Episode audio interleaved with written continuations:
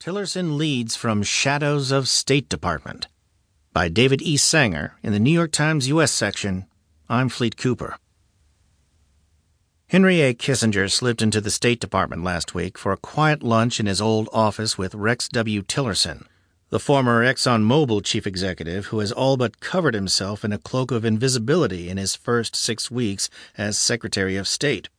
Describing his impressions, Kissinger, perhaps the United States...